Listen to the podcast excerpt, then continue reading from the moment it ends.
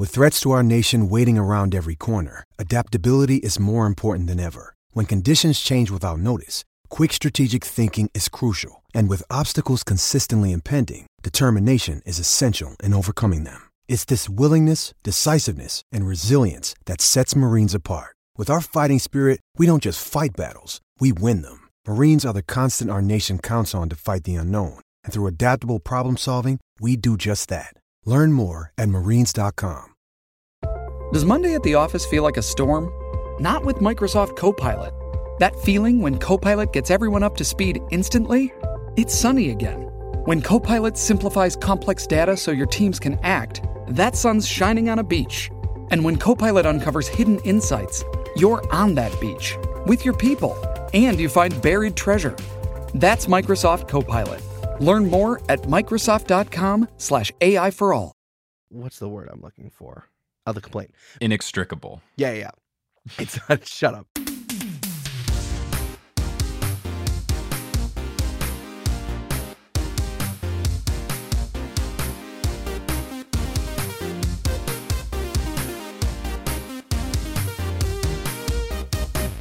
Sup, nerds? It's basketball. Welcome to Horse, a basketball podcast about everything except for the wins and losses. My name is Mike Schubert, and I am joined, as always, by my trusted co host, the awkward conversation at Thanksgiving to Austin Rivers and Doc Rivers. It's Eric Silver. Eric, how's it going? Listen, if my dad was my coach and then no longer my coach, I'd call a tee up on him. Yeah. I'd tee him up. I'd be like, listen, my dad's wild. Ref, can you help him out? For context, there was a game recently. Doc Rivers used to coach his son, Austin Rivers, on the Clippers, but Austin is now in the Rockets. And Doc Rivers was being very angry at the referees during a game. And Austin Rivers went over to the sideline and encouraged the refs to call a tee on his father. And then they did. So they called the technical foul. And then Austin Rivers either tweeted or commented on Instagram and said, lol, Thanksgiving is going to be awkward. I think I have so much more respect for Austin Rivers now that he's not playing for his dad. Like that just can't be a good look if you're a professional basketball player. That's the thing is that he was never really that bad. Sure, he's had some embarrassing plays and all that, but if you look at his statistics, especially on the Rockets, the dude belongs in the NBA. It's true. He can stand there and shoot, and I don't need my dad to tell me that. That's very true. Well, before we get into some basketball related things, let's uh, let's take a little bit of preparation time, get a little bit ready, get our stretches on, do some foam rolling in the Teal Memorial locker room. No, she's not dead. I hung out with her last week. It's true. There is now evidence that Teal is alive. There is now a new theory that I'm dead and I'm a ghost and you killed me. Is did someone else come up with that, or is this your own doing? I think I saw someone in the Instagram comments say that. Horse, this is a really long true crime podcast. Oh no! Oh no! We have to shut it down. I hate true crime. Eric, you know who we would never make a gross exploitative podcast about if something tragic happened to them? Our patrons. Our new patrons. So, welcome to the team, Charlotte and Trisha D, as well as our new producer level patrons. Dame Judy Dench is my DM, as well as Jordan Wood, who had to make his name, quote, I lost a bet to Eric Silver. Now I'm a double patron. That's right. I forgot about this. So Jordan Wood tweeted at me and said, Oh, the Mavs and the Celtics are playing together. Uh, what if I become a double patron? And I'm like, lol, okay. so now he's a double patron. And that, kids, is how you make your podcast profitable. That was a very silly bet for Jordan to make, seeing that the Celtics are one of the top two teams in the league. Was in the middle of their 10 game winning streak, but I guess Luka is also potential MVP and fun and flirty, so it's all good. And speaking of fun, let's give a shout out to the rest of our producer level patrons Brienne Wingate, Adam Hartwick, Ross Papa, Akano, Cody Powell, Salvatore Testa, Trust the Process, Samantha Rose, Polly Burridge. I worked with Eric's dad, Shooby Dooby Doo. I am Adam Silver, Blal Johnson, Carolyn Keel, and Godzilla got busy. Uh, I like this new thing how people just put whatever ridiculous nicknames they want. It's a fun time. And we're a game as long as you don't put anything offensive or mean towards the Knicks. no, I'm fine with that. I'll read that. I'll yell over the microphone to ruin the audio every single time. but you know what won't ruin the audio? Our sponsor, Dashlane. Is that when you run the lane and then you do a layup and then you remember the password to your computer? The second part of that, yes. Dashlane helps you fill out forms fast. It helps you remember all of your passwords and it keeps all of your online data accessible and safe with our all in one app. This is good because, you know, say you're going home for Christmas and your little cousin wants to play games on your iPad, and then, uh oh, he's on the black market on the dark web, and now all of your stuff is destroyed. Dashlane will make sure that that doesn't happen. Oh no, he wanted to StockX and bought really ugly sneakers for a thousand dollars. Why? Dashlane safely remembers and autofills your login information. You're not going to get slowed down by forgetting your password, misspelling your password. If you're trying to get that Disney Plus in the mix, you're home, your sister has it, you get the password, you want to remember it forever, you can use Dashlane to make that happen. Listen, if you want to watch Double Teamed, if you want to watch Luck of the Irish, if you want to watch Full Court Miracle, it's all there. If you want to watch just the basketball scene from Avatar, you can make it happen.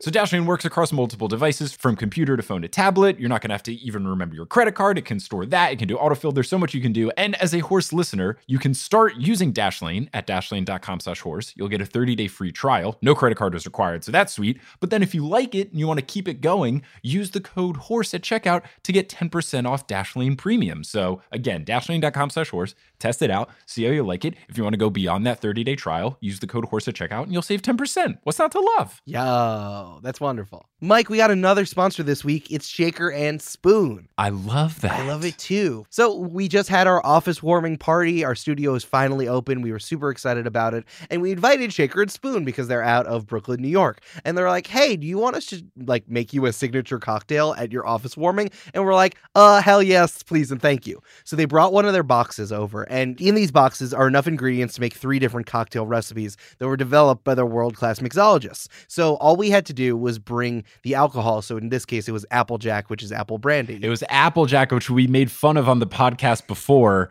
but it is actually really it was good. Delicious. It was amazing apple brandy, and they just made this warm apple brandy cocktail. It was cinnamony, and there was grenadine in it. And of course, you can get that recipe if you go to Shaker and Spoon.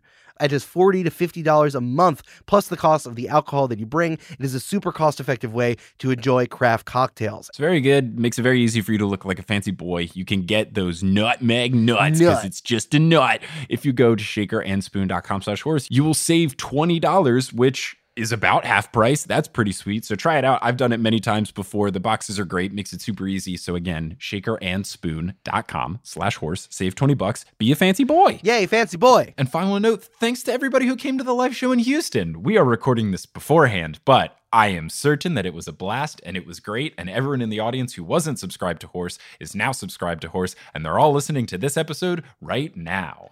What I appreciate about Horse opening for Potterless is like, oh man, my favorite Harry Potter podcast is coming. And then we're like, nope, you gotta go to this basketball podcast first. It's great. It'd be like if there was a Kendrick Lamar concert and it's like, uh, uh, uh, before you listen to Kendrick, you're going to need to listen to heavy metal. but we promise it's very accessible heavy metal. You'll love it.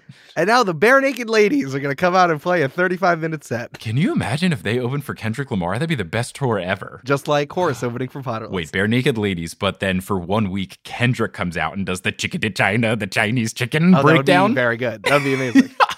and that's what happened in our live show. Thank you for coming. Thank you so much for coming. Well, Eric, we are now all ready. We've got our clothes on, we've got our shoes on, our socks are tied up. We're all ready to go. Yes, our socks have ties on them. And now we can get into our first segment, which is called Full Court Press. Get it? Like the news? You know, there's actually really great news this week. Mm-hmm. So I just want you to get into it. a lot of things happen in the NBA, but I think what makes me the most happy and should make all of us the most happy is that Carmelo Anthony's on the team again. Yay! Carmelo Anthony has returned to the NBA. Big shout out to the Portland Trailblazers for giving our dude a shot and putting him on the roster. Obviously, they saw Carmelo's hat game and they're like, yes, this man will survive in Portland. Please make him come. Ah, it's so fantastic. So they recently signed him. He passed his physical. He's on a non-guaranteed contract. If he stays on the team through the middle of January, he makes $2 million. So that's pretty sweet. And this morning, they just announced the number that he will be wearing. Eric, did you see what number he will be wearing? It is double zero. double zero, which is fun for a couple of reasons. First, Enes Kanter used to wear double zero on the Blazers. So now Melo gets to take over for that, which is very funny because Enes Kanter made a big deal about taking over number 11 after Kyrie Irving did that on the Celtics. So I don't think Melo did this, but I bet Enes Kanter thinks that Melo did, which makes me happy. Putting more conspiracy theories in Enes Kanter's head is not good for anybody. but the other thing that's very fun about Double Zero is that when Melo was on the Knicks, he used to end every single social media post with hashtag stay Melo, but the L in Melo was a seven. So now that he has double zero, I can only hope that he will hashtag everything with stay Melu, where the two O's are zeros. I saw um, a tweet from Worldwide Wob that was the double zero Portland Anthony jersey is going to be the most popular jersey at Coachella for the next five years. Oh. And I'm like, ah. that's true, but also now I want one for everyone who is looking for get me something for Hanukkah slash Christmas, I think about getting that Georgia Peach jersey, the Vince Carter one, or if you want to get me the double zero, whatever alternate one Portland ended up coming out with, please get me this mellow jersey. I want it so much. I want to go to Portland. I want to wear it. I want people to high five me, and then I'm going to drink really expensive but delicious cold brew. I would just like for someone to buy the New York Knicks so that James Dolan isn't the owner anymore. So if you guys are really looking to drop a, a crisp, clean four billion what I love about that, it's like you're that kid who's like, all I want is for world peace. I don't want any presents. But you're like, all I want this year, I don't want any presents. And you can give them all away. But if someone someone would give James Dolan four billion dollars, I would love that. It would make me happy. I was in the airport on the way to Georgia for Conjuration this past weekend, and there was a song playing in LaGuardia when I was waiting for my Shake Shack order. Classic. And it was this song called Shambhala. And I was like, why does this song sound so familiar? And it took me a couple minutes. And then I realized that James Dolan's awful band did a cover of it. And yeah. I am so mad that I spent two minutes of my brain wondering. And then I learned, without even Googling, I learned why I remember that song. And I was crushed. And then I ate my Shake Shack in despair. Oh man, I'm so sorry, Mike. But I mean, if you're gonna eat Shake Shack in despair, at least you're doing it in an airport. Yes, that is true. That is very true. But I'm excited that Melo's back on a team. The Blazers are not doing very well, and they are injury plagued right now. He could get some playing time, which will be fun. I think an extra fun element is that there was a point in time a couple years ago where the Blazers were really trying to court Carmelo to join them, and Carmelo was too good to want to play for the Blazers. So now the roles have reversed. So it's very Mike Jones. Back then, they didn't want me. Now I'm hot. They all on me situation. And I think it's very fun. Two three one three three zero eight zero zero for Melo foe. I wonder if the double zero is because his number used to be seven, and this is a roundabout James Bond reference. I think you're giving Melo too much credit. Why else would he pick double zero? That's such a strange pull. I love double. I think it's a very fun number. I think he wants to be like a fun guy again now that he has a job. So maybe he's just like happy to have a job. What's also interesting, I don't know if this has ever happened before, but Damian Lillard wears number zero. Or I guess this happened last season because Enes Kanter was on the team. But now you have zero and double zero potentially on the court at the same time. And I think that's great. Let's get a triple zero in the mix. Why not? There should definitely be triple numbers, only so that someone could be 420. You can get uh, triple numbers on your jersey in Pokemon Sword and Shield, and the number of people who've done 420 and then posted on Twitter, I applaud all of them. I'm so proud of you. Good for them. You've all come up with very original jokes. No one, you're all the first to have come up with it. And something about doing it on a children's game really pushes it over the edge. The true fans out there make cash considerations jerseys. That's the true dedicated fan. I'm excited to have Melo on the team. Knicks fans have this weird roundabout love of Melo. We enjoyed him being on the team. Then the later years kind of soured a bit, but then all of the Kristaps Porzingis garbage just made us love and appreciate Melo again. So we're all big on Melo. We're all very happy for him. And what's even better is that the Knicks played the Mavericks two times this season, and we've beat them both times. And I'm very happy. It's wild. Is it, aren't they like? Doesn't the Knicks only have like four wins, and two of them are against the Mavs? As of last night, Now we got our fourth win. But before that, we only had three wins and two of them were against the Mavericks. Look, we're just really motivated against Chris Kristaps. There was some really fun stats. Frank Ntilikina, I don't know if he had some sort of beef with Chris Kristaps, but Chris Kristaps, every single shot that he shot while Frank was defending him, he missed. And Frank has like two blocks and then one that was called a foul that was definitely not a foul against Chris Kristaps. So I like to live in a world where Frank is just very upset at Chris Kristaps Porzingis.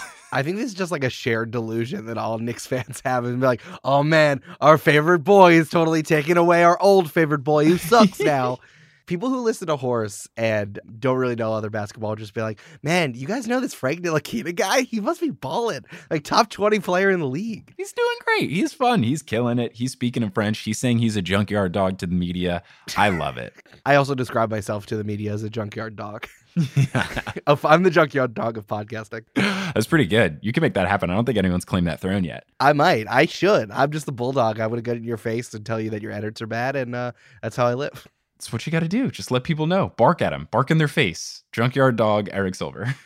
Ho ho. Apple Podcast reviews don't do anything. The only other thing that I would like to point out before this full court press is over is a very fun quote between Michael Porter Jr. and Trae Young. Trae Young, noted player who is very good at basketball, but has, because he is young, I will say interesting hair. but Michael Porter Jr. had this great quote where he said, he thinks he has the best haircut Seriously. He's always in the mirror trying to get it right. And I'm just like, dude, it's over. I'm sorry. He thinks it's so fresh. It's not. All Michael Porter Jr. knows how to do is play NBA 2K and talk to people online. So he thinks that this translates to regular basketball. So that's why he's calling out Trae Young so explicitly. Very funny, though. And again, Michael Porter Jr., He's recovering from his injury. I get it. This is his first year. He's also young, so I won't say anything negative or disparaging about them. But let me just read you the stats of Michael Porter Jr. this season. He's averaging a blistering 3.9 points, 2.3 rebounds, and 0.4 assists per game. Would you like to know Trae Young's stats?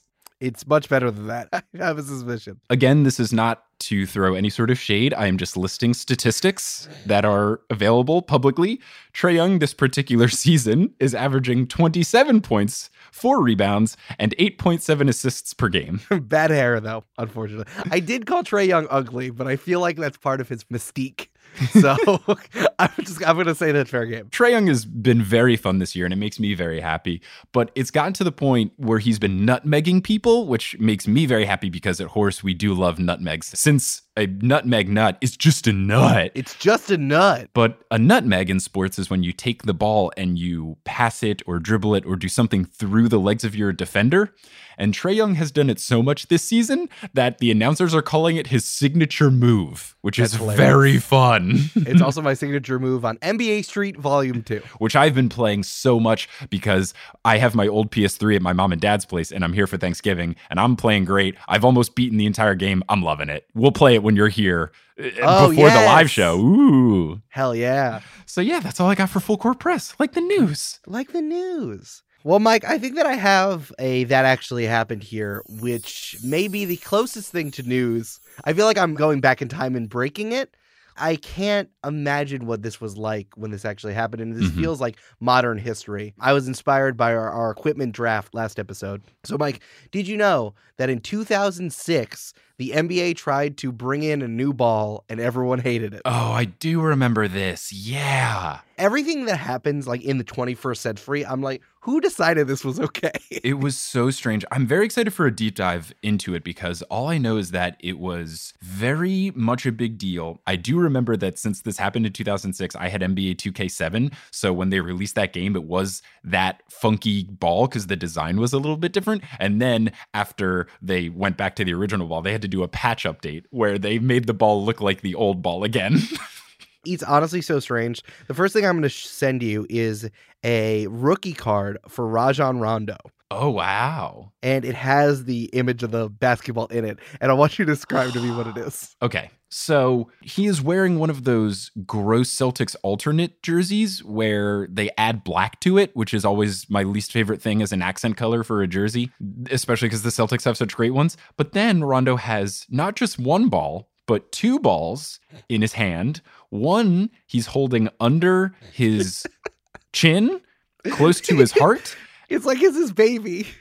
and then the other one he has behind his back as if he's giving someone a surprise gift of flowers or chocolates or something. And it's like, hi, I got you this basketball for Christmas. Hee hee hee. I actually got you two basketballs. I'm Rajon Rondo. Rajon Rondo also sounds like Amelie there. You know, that's what you got to do when you're gift giving.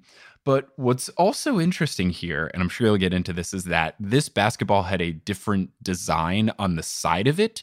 The new one had these swoopy things, and the way he's holding them shows off the swoopy things, which makes me think it was very intentional by the NBA to say, Hello, Mr. Rondo, please show the sides of the ball because they are different. They're the swoopy things. They are swoopy, and we must advertise our new swoopy basketballs.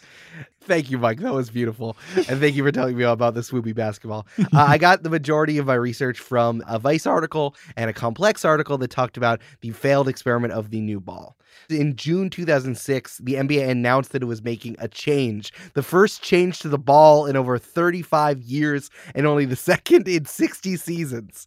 Gosh huge deal. That was the official NBA press release. And uh, like you said, the regular NBA ball is made out of a leather composite, and it usually has only eight panels, which is why the basketball looks like it is. But for this one, it's this synthetic weird thing that's made out of um, Cross Traxxion TM T R A X X I O N microfiber material that is this weird like composite that makes it ever all the lines look really swoopy and strange. Because it's less panels, it's just four, and then one is a big X. Yeah, it's like two into each other. Like if you put like your hands together and you were looking at what your fingers look like interlocked, it kind of looks like that. If you want to see it, go to the episode page of horsehoops.com and we will have multiple photos of it, including this wonderful Rajon Rondo rookie card. It's so good. He's also wearing a Livestrong bracelet, which is incredible incredibly 2006. it's very good. So, for some reason, the league believed, and Spalding convinced them, that using the traditional leather ball was too expensive. And by using a microfiber composite, that they could like push it into sporting goods and it would make everyone more money. I hate that that is the reasoning. But if it was purely just money, that really makes me sad. It's just pure money. It's just pure money, Mike. Usually people lie about things that are pure money, like Instagram saying, oh, we're taking away the likes so that kids don't feel so bad about numbers. Uh, no, Instagram, you're taking away the likes so that people can only do sponsored posts through you to get the statistics and not do it on their own directly with the creators. Listen. 100% true. And the other one is just like Spalding said that they wanted to advance basketball technology to make a more optimal ball, but uh-huh. really it was just about not making leather balls anymore, mm-hmm. which is mm-hmm. stupid. It's odd that they just started doing this all of a sudden you know, there were some high schools and some colleges that were using the synthetic ball, but it kind of came out of nowhere. Um, this is also David Stern was the commissioner. Uh, this is like in peak David Stern telling people what to do phase. So he's like, oh, we're just going to do a new ball and everyone's going to have to figure it out. Quick primer for everybody about David Stern is that he was the commissioner of the NBA before our current Nosferatu slash Eric's dad, Adam Silver. And Adam Silver's a bit more benevolent. David Stern was very much more mob boss esque. Oh, 100%. Where he was intimidating. Nobody really liked him. He would make these decisions and you just had to live with it. Every time he would come out for the draft, he would get booed. And he was really big on like Eric said, making these rules that just decided this is what the game's going to look like. Most notably, he forced players to wear suits and stuff when they were coming in pregame or sitting on the sideline, etc., because he was uncomfortable with the hip hop look that the NBA was getting, mainly spearheaded by Allen Iverson. So David Stern is basically you're not cool dad, and Adam Silver is your cool dad. Exactly. It's important to note that David Stern did put the dress code in the season before, so he was like super feeling himself at this moment. Mm. So the wild thing about this, and the reason why this became such a big deal, is that no one had asked the players if they wanted a new ball or if they could test the new ball. so the new ball had been used on the two previous NBA All Star weekends, and they were also used in the D League in the 2004 2005 season. So we talk about we would go to the the D League, which is now the G League, and test out new rules. So they decided to test it out there. And I think that like they might have for because the NBA had this relationship with Spalding, they might have forced people to do this in like the recreational game that it is the All Star weekend. But like no one else saw this coming. Spalding had also invited in Mark Jackson, boo, Steve Kerr, yay, and Reggie Miller, meh, to test it. Oh, we're talking about Reggie Miller. Let's get an update on what Kodak's stock is. Kodak stock is at a blistering $2.51. It's up 0.020 cents from yesterday. Mike, you're going to get big film. The big film people from Twitter are going to hop on you. The thing is, they never asked any NBA players to help. So, as you might expect, when this change came out, lots of people said it was terrible. Of course, we have Shaquille O'Neal, who was on the Heat at that time. And when he was asked how he thought about it, he said, terrible. It feels like one of those cheap balls you buy at a toy store. I look for shooting percentages to be way down and turnovers to be way up because when the ball gets wet, you can't really control it. Whoever did that should be fired. It was a terrible, terrible decision awful. I love it. Shaq, MVP of the podcast. Steve Nash, who was the MVP that year, said the ball just tore up his fingers. Ray Allen, who had just set the single season record for three pointers that year, said that he constantly had to lotion his hands because his fingers are cracking and it split like it was fucking up his fingers. I love that this particular article got all of the players that were good at the different things at the time in 2006. Okay, we've got the best dunker, Shaq. We've got the best passer, Steve Nash, and the best shooter, Ray Allen. Survey says everyone hates it. Listen, I didn't include it, but Eddie Curry also thought it was bad. Is that serious? Yeah. Oh no, there was a quote Oh, from Eddie Curry. I just oh, didn't want to share it with you. He was the worst player in the league at the time and on my beloved New York Knicks. So, yeah, I guess it makes sense. Uh, Eddie Curry said that the ball never left his hand the same way and it stuck to his middle finger. I don't know what that means, but thanks, Eddie Curry. Eddie Curry wasn't doing a whole lot of good, so I don't think it matters that much. You can just blame the ball. So, as we talked about before, when the NBA players have a problem, they go to their Players Association and the union is going to deal with it. So, on December 1st, the NBA Players Association filed a complaint with the NLRB, the National Labor Relations Board, like where people go in unions, like at factories and at other companies when they're getting fucked up. Yeah, that makes sense. You can't just change the most important piece of equipment for an entire industry eh, without asking them. You can't just add, not ask players. Uh, for some reason, I don't know why this is, but Ralph Nader, you know, the guy who kept running for third party president and was super into seatbelts, made a statement that said, Mr. Stern, having never consulted the players about changing to a new ball, nor even allowing them to test it before implementation, you have shown the players a great deal of disrespect. Oh, wow. Shout out to Ralph Nader, secret baller. Ralph Nader can dunk. I uh, that just never came up. One on one, Bernie Sanders versus Ralph Nader. Let's make it happen. Ralph Nader would would take it 100%. But Bernie's from the streets of Brooklyn, so it's entirely I don't Have you know. seen all these Twitter videos? Bernie's automatic from mid range. Yo, get Yang Gang off the bench. That's the team I want to play with. I'm saying the Democratic primary should just be a game of horse. All right, and Mike, we're at your favorite part of the story where I bring in science so that you continue to pay attention. Yes. So, shortly before the start of the season and well into the pushback from the players and the unions, Mark Cuban commissioned a test of the ball from physicists at the University of Texas, Arlington. Man, RIP to when Mark Cuban was good. I know. See, just like uh, Harvey Dent, he lived long enough to become the villain. Although a lot of the players were complaining about it and Mark Cuban was kind of making a big stink, the science corroborated what they said. The Cross Traxxion, TM, TM, TM, TM, both retained dirt and became notably slippery when exposed to the slightest amount of moisture, like sweat, and bounced differently enough that you notice in terms of both degree and kind. The physicists found that the new ball bounced 5 to 8% less and was 30% more erratic in how it bounced, which is so weird. Wow, that's really bonkers. It's just like it's the I mean the synthetic material just wasn't reliable. I mean it's all of these different patterns crossing into each other. And like I don't have one in front of me so I can't exactly say what it looks like, but you know the grain of a leather basketball is pretty uniform, but I don't mm-hmm. think that the one of this new synthetic bullshit actually like it makes sense. It's totally erratic. I also can't imagine that Spalding like didn't try to get it wet. Yeah. A huge part of NBA games is the guys who come out with like rags and with mops to make sure that it's not wet. Like that's part of the safety of the game, and you didn't even consider that with the ball. So strange. How do you not player test this? This is wild. Listen, Reggie Miller got his hands on it. he said it was fine. Oh, yeah, of course he did. Ah, this is a Kodak moment right here. Between the complaint from the NBA Players Union and just kind of the everyone thinking this was a bad idea, by January 1st, 2007, the new weird synthetic ball was gone. It lasted that long? Wow. That's two months and change. Although David Stern would never say it, he did cave to the pressure. Here's what he told the New York Times. I won't make a spirited defense with respect to the ball. In hindsight, we could have done a better job. I take responsibility for that. If our players were unhappy with it, we have to analyze to the nth degree the cause of their unhappiness. Everything is on the table. I'm not pleased, but I'm realistic. We got to do the right thing here. And of course, the right thing is to listen to our players. That's not an apology.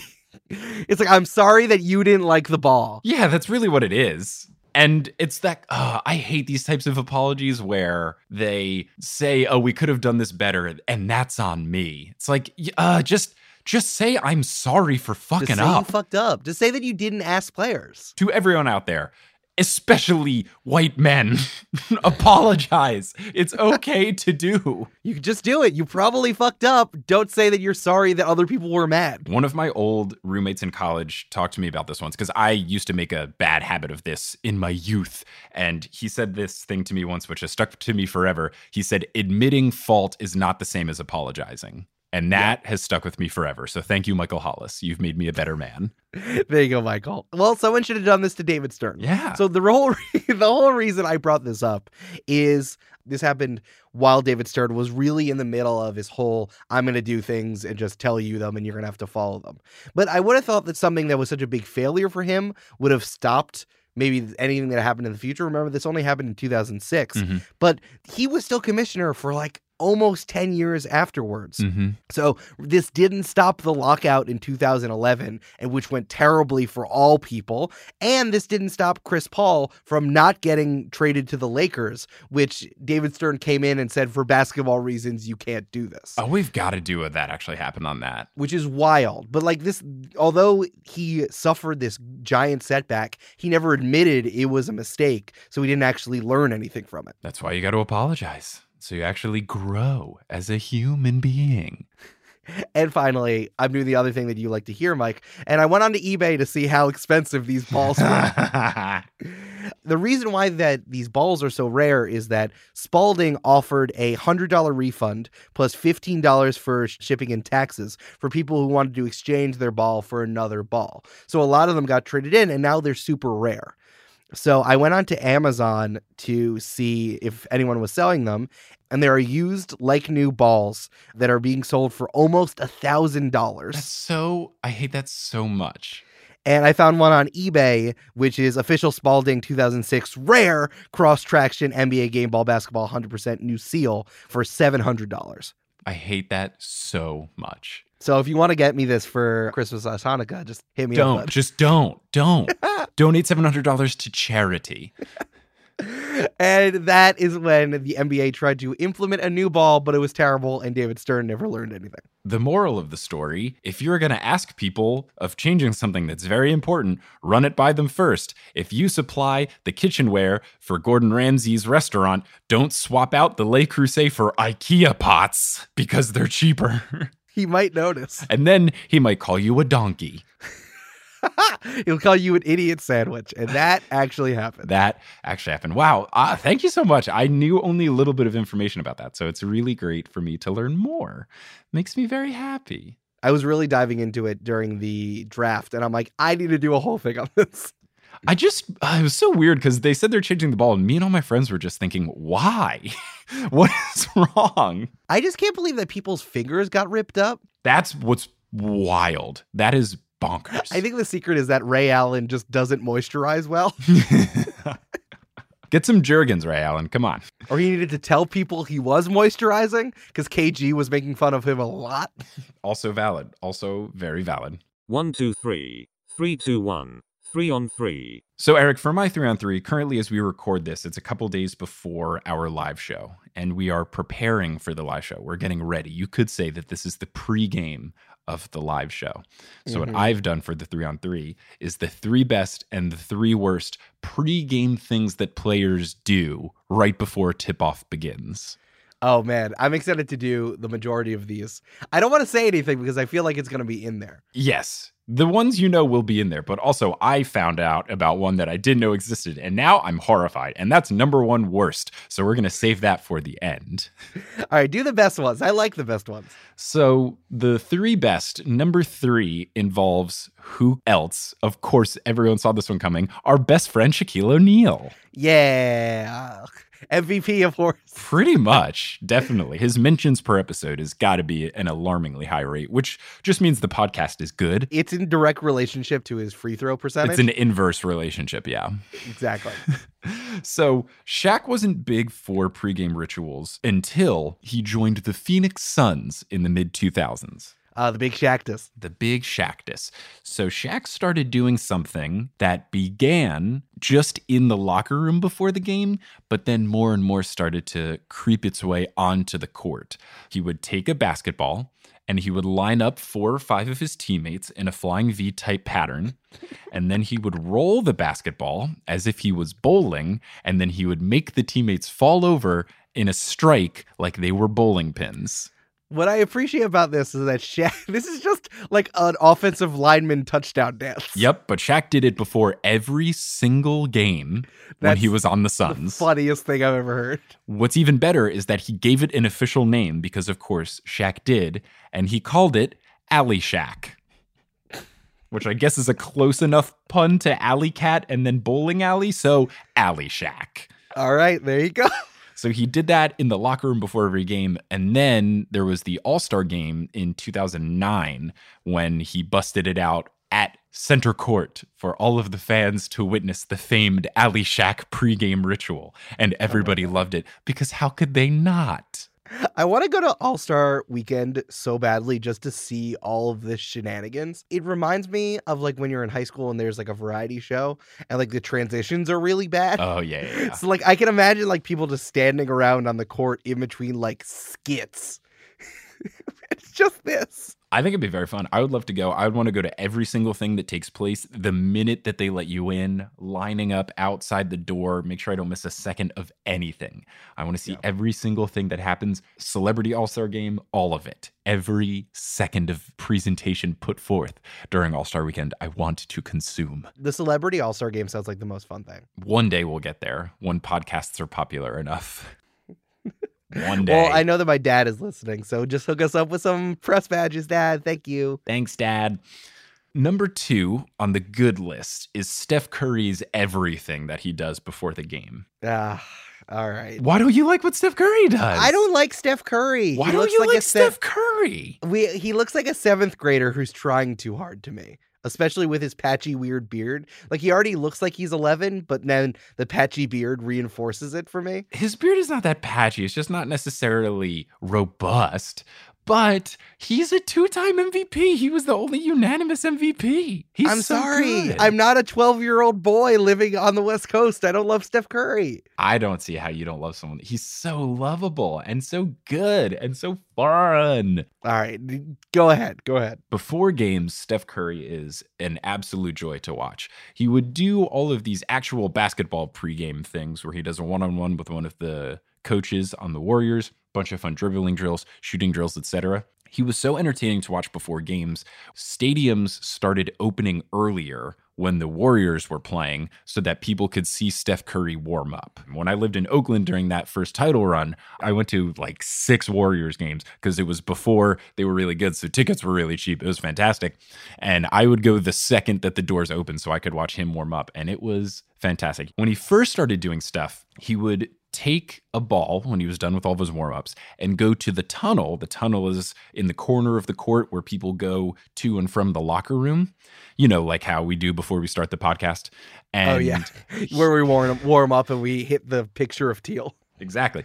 He would shoot from the tunnel, which is many steps out of bounds.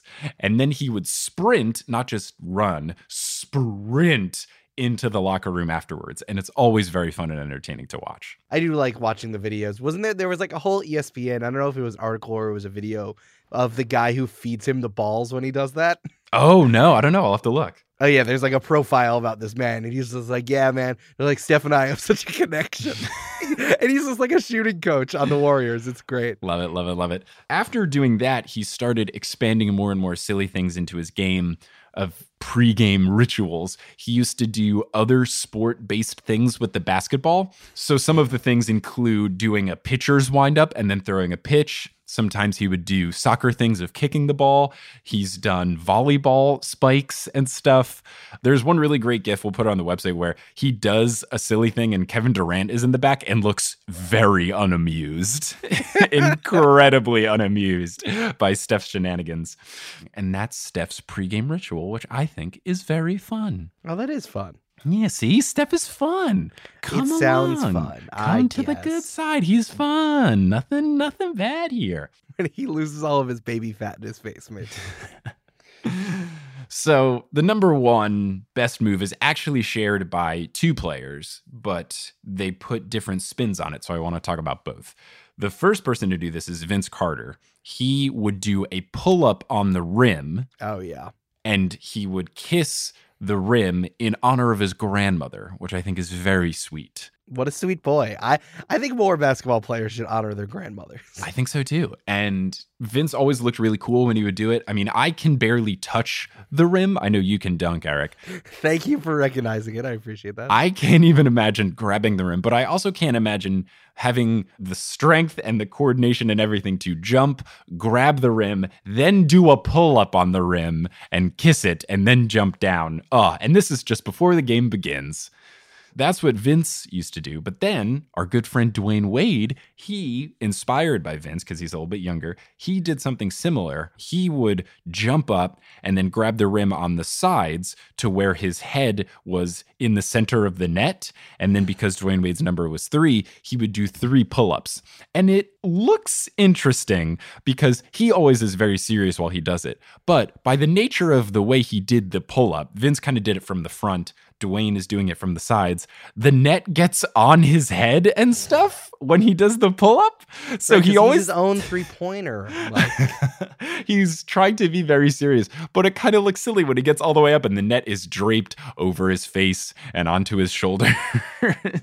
I love that the reason that he did three was because his number was three, and it has been for his entire career, except for when he was on the Cavs and somebody already had number three or it was retired or something, and he was number nine. And I wonder if he did nine pull ups when he was on the Cavs. I do not believe that he did because he was also old when he was on the Cavs, but it would have been very funny if he was like, well, I have to do nine. I'm contractually obligated to my pregame warm up.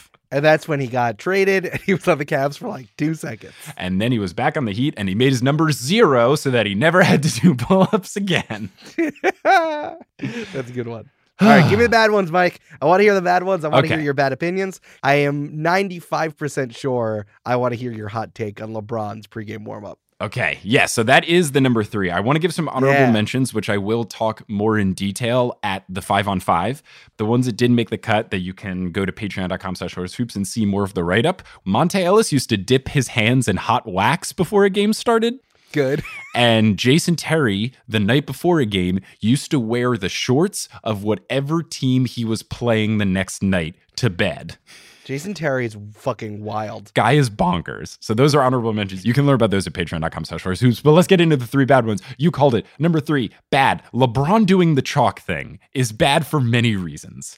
What LeBron does now, he's only ever done this when he was on the Cavs. I'm not sure if he's been doing this on the Lakers. I don't think so. I don't think he 'cause has I feel like been. we would have seen it. He takes chalk, puts it into his hands, and then doesn't really rub it in or massage it around like you are supposed to do with chalk to mm-hmm. avoid blisters. He would just take the chalk in his hands and then throw it up into the air, both hands, and stick his arms out wide like he was Jesus Christ, and let the powder of chalk rain down as everyone looked and cheered and people took photos of it. Now, this is this is bad for many reasons.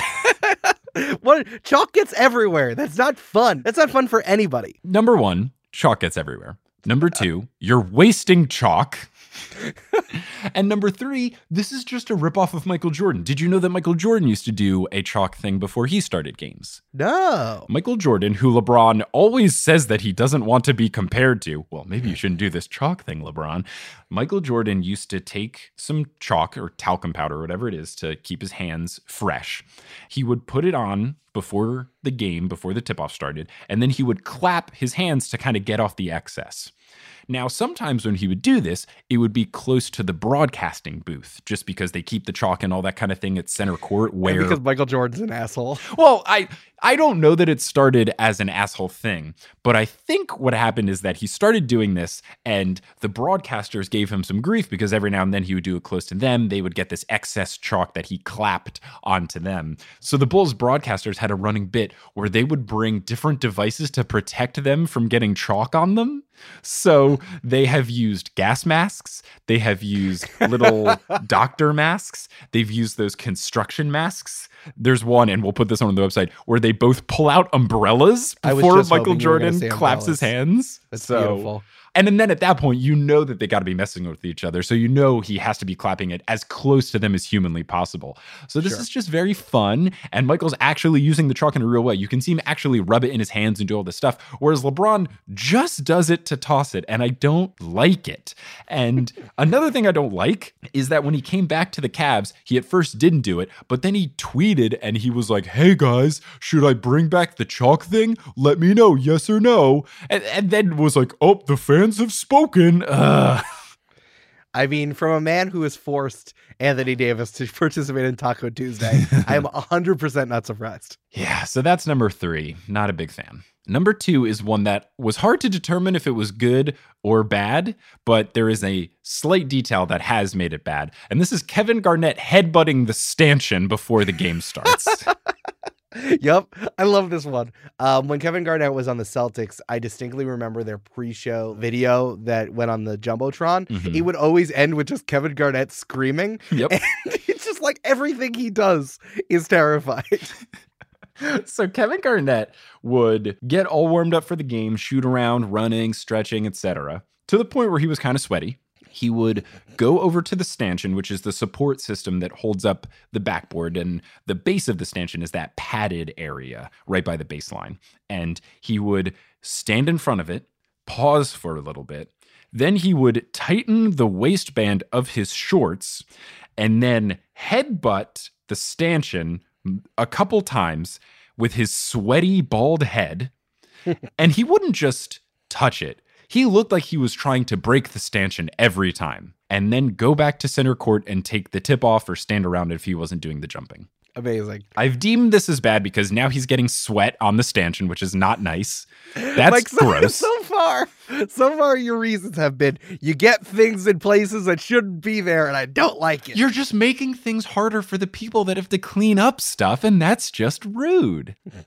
It's like if you were at a restaurant and you had crumbs on your plate, and then you decided just to sweep them onto the floor. People used to do that at Pappadeaux Seafood Kitchen all the time, and it was so frustrating because the floors were carpet and the tables were wood, and it is so much easier to get crumbs off of wood than it is carpet. I used to come through with a vacuum after people would leave. Oh, it was so frustrating. it all comes back to Pappadeaux Seafood. It, all roads lead to Pappadeaux Seafood Kitchen.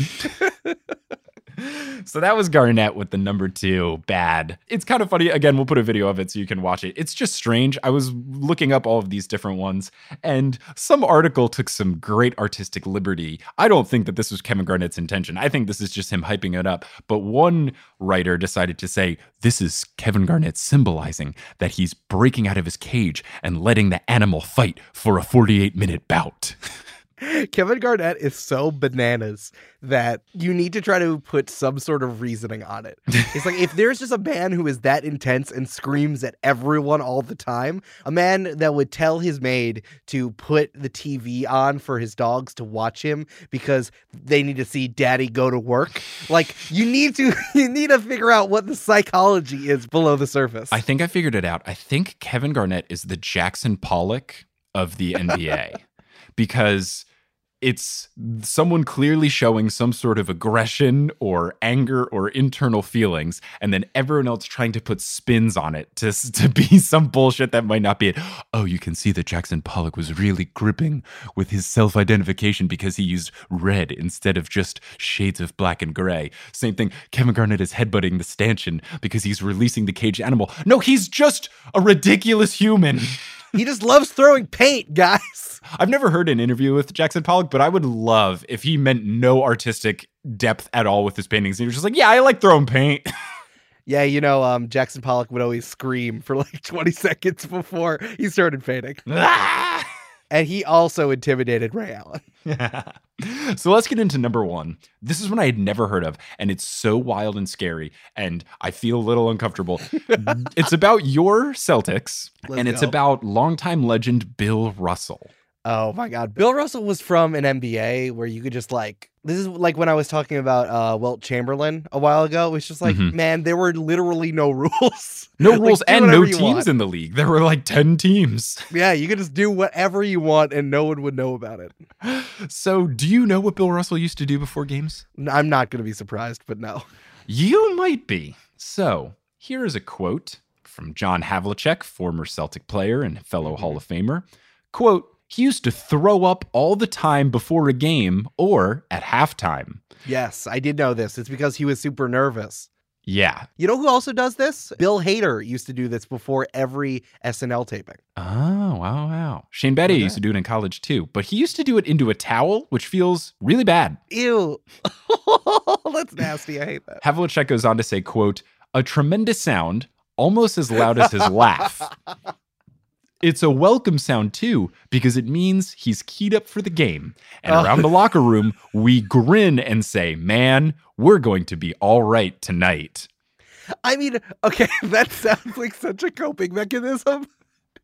You're like, oh man, one of my coworkers vomits every time we're going into a meeting, but he always crushes the meeting. So This is good for us that he's throwing up on a regular basis. we're all fine with it. Like, Jesus Christ. So the players were fine with it, but Coach Red Auerbach, who is a bit intense, took it to the next level because prior to a playoff game that they were playing against the Philadelphia 76ers, Auerbach had not yet heard the familiar sound of his quote explosive heaving, which apparently you just hear as they warm up. So he stopped the team's pregame warm up and didn't allow them to return to the court until Bill Russell threw up. So this became the worst type of superstition. So they waited until Bill threw up and then they went back on the court to start the game. This proves that like 80% of being a sports coach is just like nonsense and superstition. Red Auerbach is one of the best coaches in any sport of all time. And he's just like, oh, nope, gotta wait for my star player to toss his cookies before we can really get ready. I just uh the NBA back then so wild. People played sports in Chuck Taylors, which are basically sandals with some nylon on the side. Yep. And people are throwing up before games. People are smoking cigarettes at halftime. People are doing coke all the time. It's so strange to look at what the NBA used to be and now where people do ice baths and hyperbaric chambers and specific diets and specific naps and stretching and compression tights and all this other stuff. And back then it's like, yeah, I got to throw up before the game, you know, get rid of all my nutrients and liquids inside of my body keeping me alive.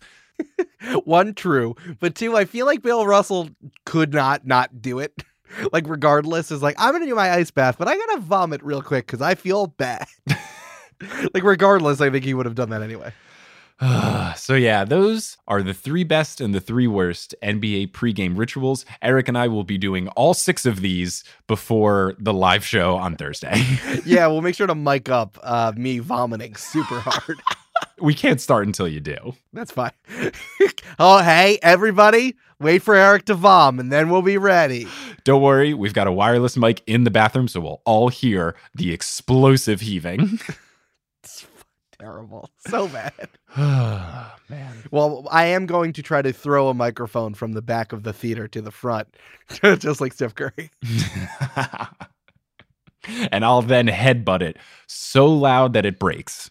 I'm just going to stand up and scream. And then I'll pour chalk all over it until the That sounds microphone malfunctions. That's, I think we're just going to ruin the venue. We will never be welcome in this town again. That's fair.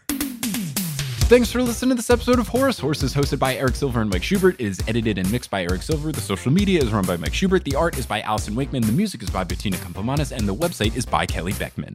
Special thanks to our producer level patrons Brianne Wingate, Adam Hartwick, Ross Papa, Akano, Cody Powell, Seth Tortesta, Trust the Process, Samantha Rose, Polly Burridge. I work with Eric's dad, Shooby Dooby Doo. I am Adam Silver, Bilal Johnson, Caroline Kyle, Godzilla got busy. Dame Judy Dench is my DM, and I lost a bet to Eric Silver, and now I'm a double patron. Haha, Jordan Wood.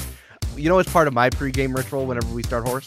You yell mean things at Brandon to feel good about yourself.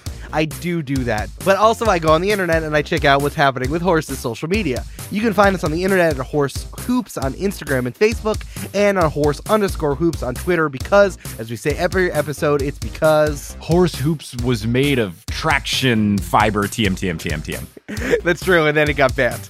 Uh, our website is horsehoops.com, which has all of our research and the visual stuff you didn't see because this is a podcast. And if you want some bonus content like the five on fives or the streams or me and Eric doing overtime where we talk about various NBA stuff, maybe potentially bonus clips of other things from the live show, who's to say? You can go to patreon.com slash horse hoops. Mike, you know what team should have signed Melo? Multitude. It was well, yeah, Multitude. We can really use Melo to be a, a studio manager. Multitude is a collective of awesome people who make awesome podcasts. That's all of our shows together. But this week, I want to talk about our new studio. Yes, the new studio. Our studio is done and it's available to rent. You can also read about how we built it, and you can see where the medium is and this blog post and all this stuff that we have there. You can go to multitude.production slash studio to check that out. We are in Greenpoint, Brooklyn. We're accessible to almost all places in New York City, and you can go check us out there. And as we round out every episode, we're going to put our hands in the middle and say something on the count of three. I think it is only fair that we pay homage to NBA legend Bill Russell by vomiting on the count of three. No, no, it's so mean to someone who puts this in their ears. Okay, fine. Uh, What was it? Melu? You said Melu? oh, yes, stay Melu. So, yes, Yes. let's instead, we'll put our hands in the middle and we'll say stay Melu so that we all remember to stay mellow. One, Okay. Two, Two, three. three. Stay Melu. I do want that jersey. I really want it. I want to get it, but then instead of Anthony on the back, I want to get stay Melu on the back. You might be able to get that. I'm sure he sells it. You can, it would be custom. That'd be great. Hello! If you're hearing this, that means you get the internet. And if you get the internet, that means you can watch the live stream of the live show that we just did recently. We did a half the Noose Olympian, half Potterless live stream live in North Carolina, and it was an absolute blast for TNO. We did the first two chapters of the first book in the Heroes of Olympus series. And for Potterless, we did an improvised Big Brother format where we put a bunch of Harry Potter pets in a battle to see which magical pet would reign supreme. The video has gorgeous visuals and crisp audio, and it's a multicam setup, so it feels very dynamic, like you were there. You can watch that stream until March 17th at 11:59 p.m., and you can get tickets at my website, Shubs, S-C-H-U-B dot E-S slash tour. Again, that is schub.es slash tour to watch the replay of the Half Potterless, Half the Noose Olympian live show that we did recently. I hope you enjoy it.